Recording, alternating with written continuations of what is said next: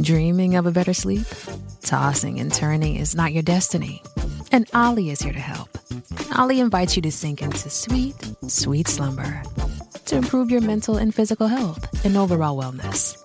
More than just melatonin, OLLY's ingredients help you unwind your mind for a delightfully dreamy drift off. Sleep is on the way at OLLY.com. That's O L L Y.com.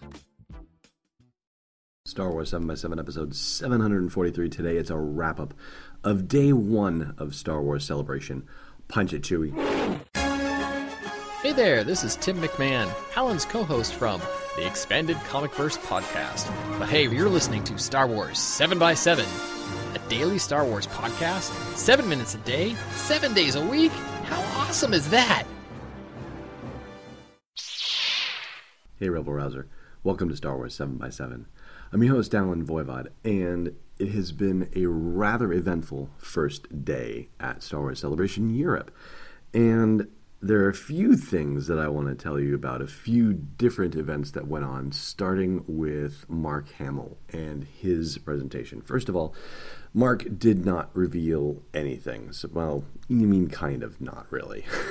he said at the outset that he was not going to reveal anything about episode 8, so don't even bother expecting it. However, he did say toward the end of his presentation that the dialogue that Rian is writing, Rian Johnson, the director of episode 8, who's also the writer of episode 8, is absolutely fantastic and that there's so many catchphrases in there and that we will entirely forget about the phrase "May the Force be with you," basically, with how good the writing is. Now, that is a high compliment and a very high standard to get at. So, uh, that would be really impressive if that's the case. And that's, mm, you know, I hope he wasn't going out and trying to write catchphrases or anything like that. I hope this is just happening naturally. That would be fantastic if it's the case.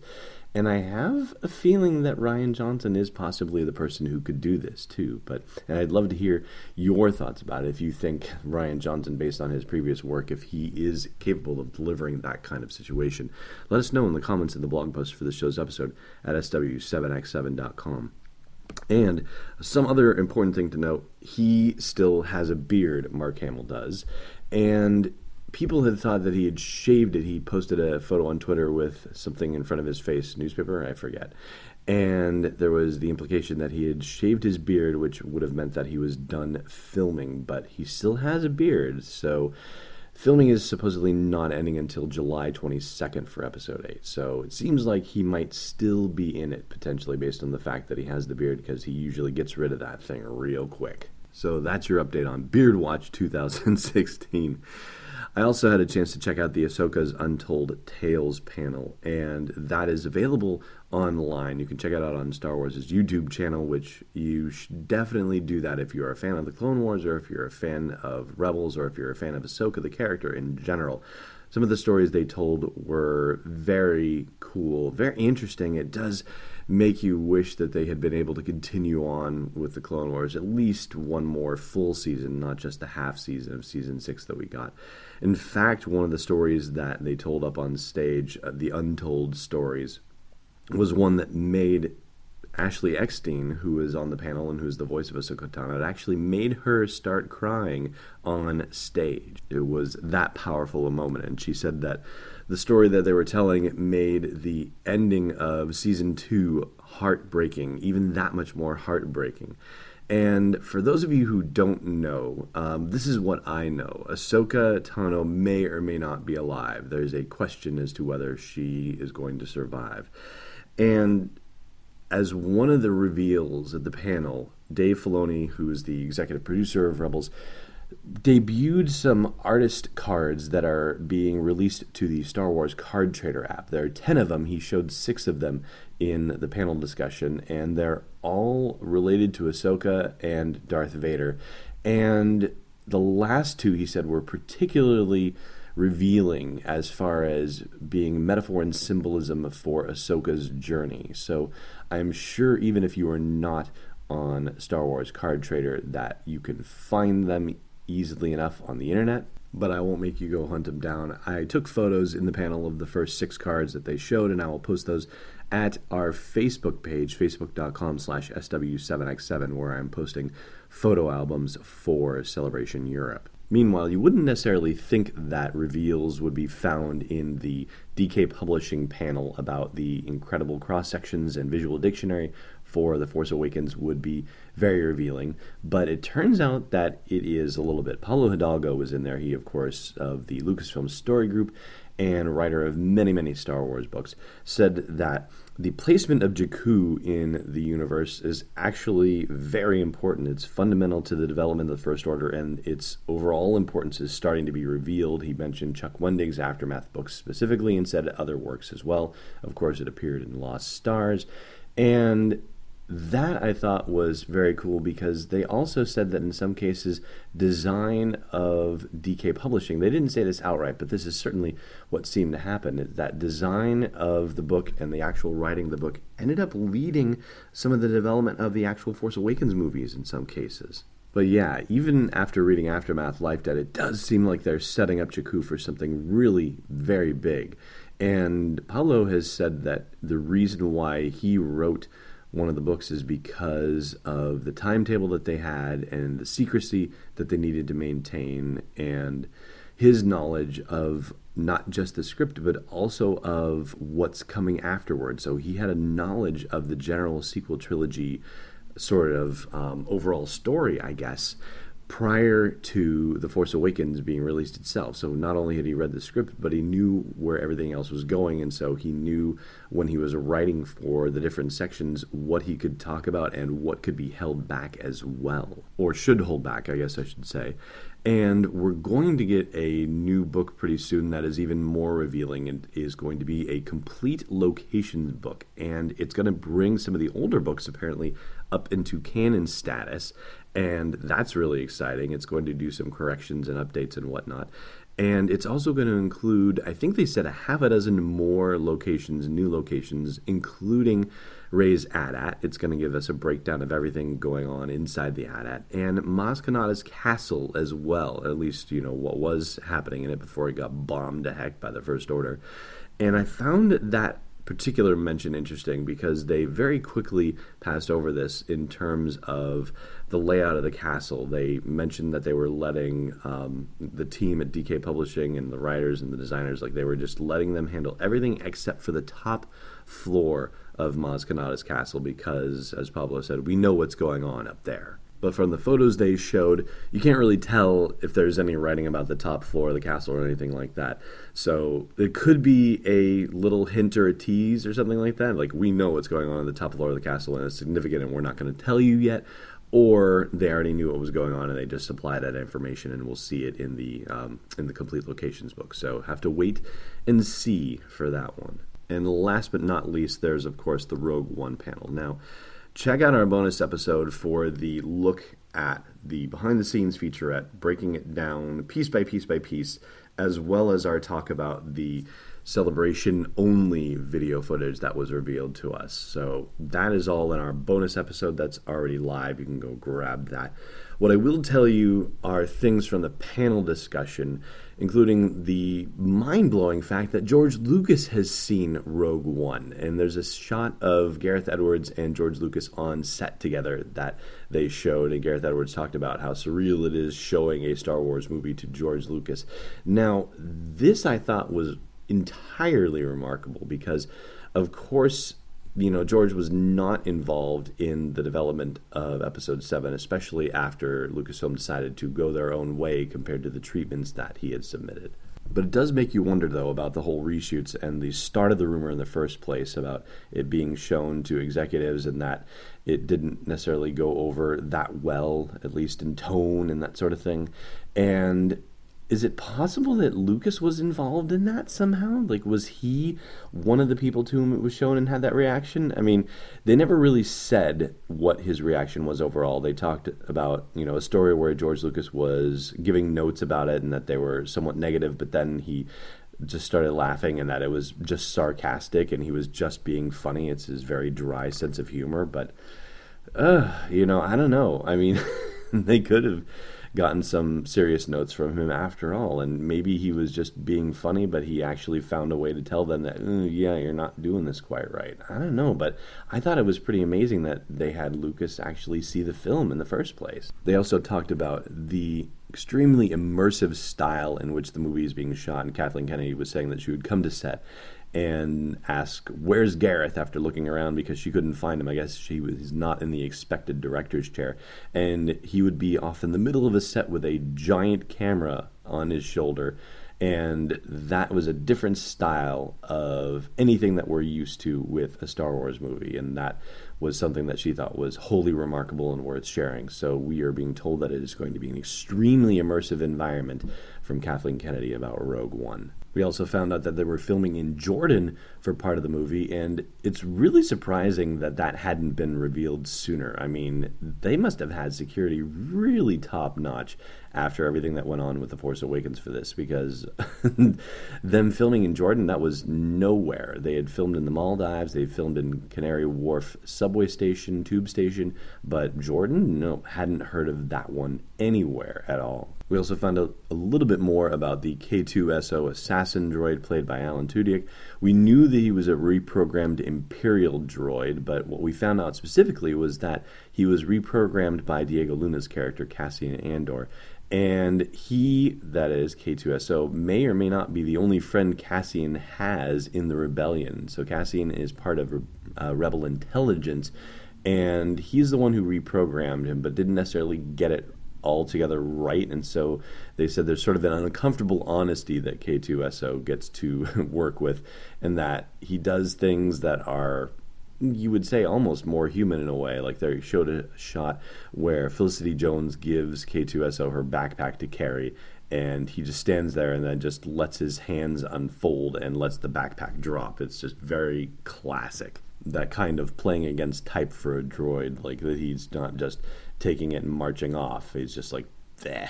You know, it's almost more in the vein of robots like Bender from Futurama, for example. They also confirmed the name of one planet and gave us the name of another one. So Scarif is the confirmation one that had been leaked previously, and that is the name of the planet where they are building Death Star stuff in the Maldives, where we see the cargo transports and the beach troopers and all that fun stuff. Shore troopers.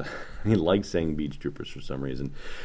And we also found out that the place that had sort of looked Tatooine like, where we see um, Chirrut and we see Baze, that's um, Donnie Yen and Jiang Wen's characters, respectively, and where we see stormtroopers and tanks patrolling very tight streets and rebel uh, pilots being marched through the streets and stuff like that. That place is Jedha. J E D H A. And it turns out that Bodhi Rook, Riz Ahmed's character, also lives on Jedha. And in contrast to what we thought originally when we saw the picture of him wearing a, a, a tech uniform with an Empire patch on it, this was not part of a mission that they were running or not that they were running where he was in disguise. He actually works for the Empire, and it turns out that Jedha is an occupied world, and he becomes disillusioned by seeing what's going on with the population.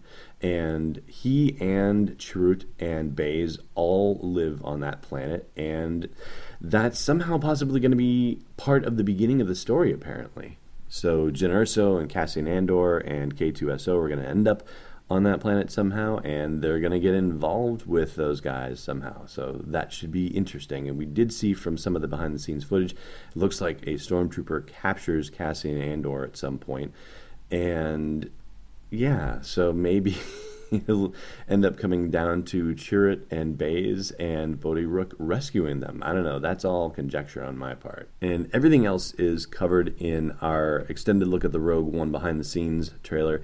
And we mix in some stuff from the Rogue One props and costumes exhibit as well. That gets integrated into the discussion, but you can also check that out at our Facebook page, facebook.com slash SW7X7. There's a whole photo album for the props and costumes exhibit, which also includes pictures of the placards for all of the characters' costumes and the few props that they had. It wasn't a heck of a lot this time around. I mean, I guess you could say the props on the costumes themselves, there were a lot, but um, as far as actual models and stuff like that, not so much this time around. That's okay. It was still pretty awesome. And the placards descriptions about the characters that are revealing in some cases. And so do check those out as well. In the meantime, we're going to take a break here. And when we come back, we're going to talk about the two spoilery things that were revealed at Celebration one about Rogue One, one about Rebels, one intentional, one unintentional. None of them, if you are concerned about spoilers, none of them I don't think are going to really affect your viewing experience, but you know, you can make that decision for yourself. So hang on for just a moment. Hey, Rebel Rouser. You're listening to this podcast. Maybe you'd like to listen to a Star Wars story too. Luckily, we've got just the thing for you. We've partnered with Audible to give you a free download and a free 30-day trial of their awesome service.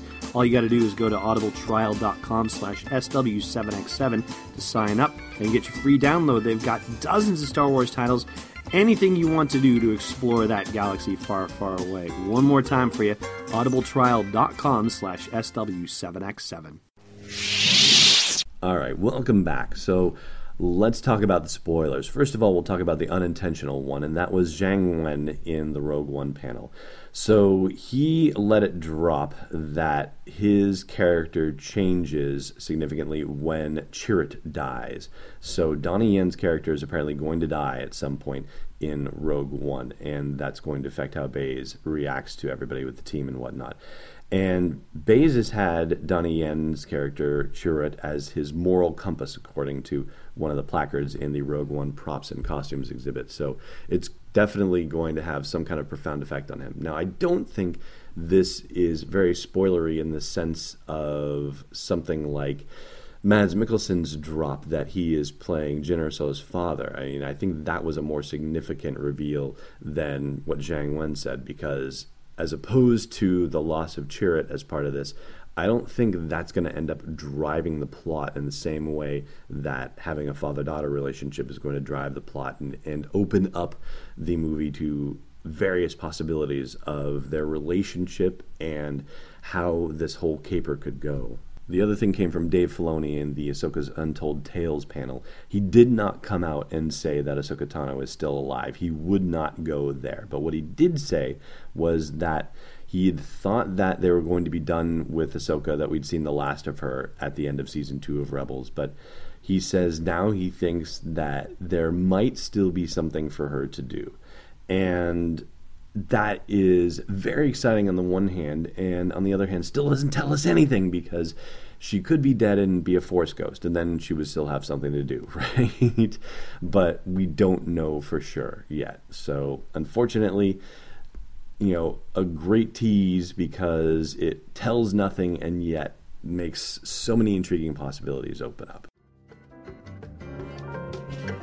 Thanks for listening to another episode of Star Wars 7x7. And hey, before you're forced to use a blaster to defeat a cyborg, check out SW7x7.com for show notes, links, photos, videos, and more. And if you like what you've been hearing, support the podcast at patreon.com slash SW7x7. It's not uncivilized, it's destiny unleashed. Podcast is not endorsed or sponsored yet by Lucasfilm Limited, Disney, or 20th Century Fox and is intended for entertainment and information purposes only. Star Wars, the Star Wars logo, all names and pictures of Star Wars characters, vehicles, and any other Star Wars related items are registered trademarks and or copyrights of Lucasfilm Limited or their respective trademark and copyright holders. May the force be with them. All original content is copyright 2016 Star Wars 7 by 7 We hope you love it.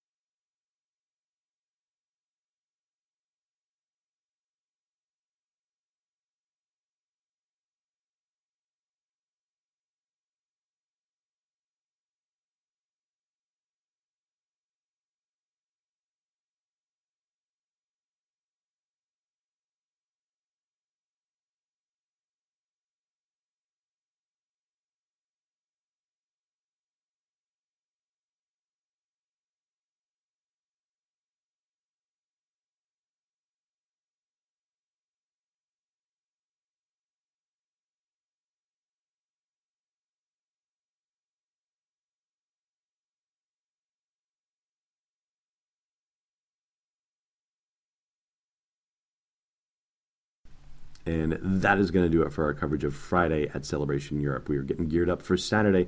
Oh man, what a long day Friday was, and Thursday for the sleepover. That wasn't a sleepover at all. So I'm very much looking forward to getting rested and getting back at it tomorrow. And thank you very much for tuning in for our coverage. And please do check out SW7X7 podcast on Twitter. That's where you will catch the announcements of us doing live streams from Celebration Europe. And keep an eye on our Facebook page, facebook.com slash SW7X7, for photo albums being posted there too. Join us today during the Jeep Celebration event. Right now, get 20% below MSRP for an average of 15178 under MSRP on the purchase of a 2023 Jeep Grand Cherokee Overland 4xE or Summit 4xE.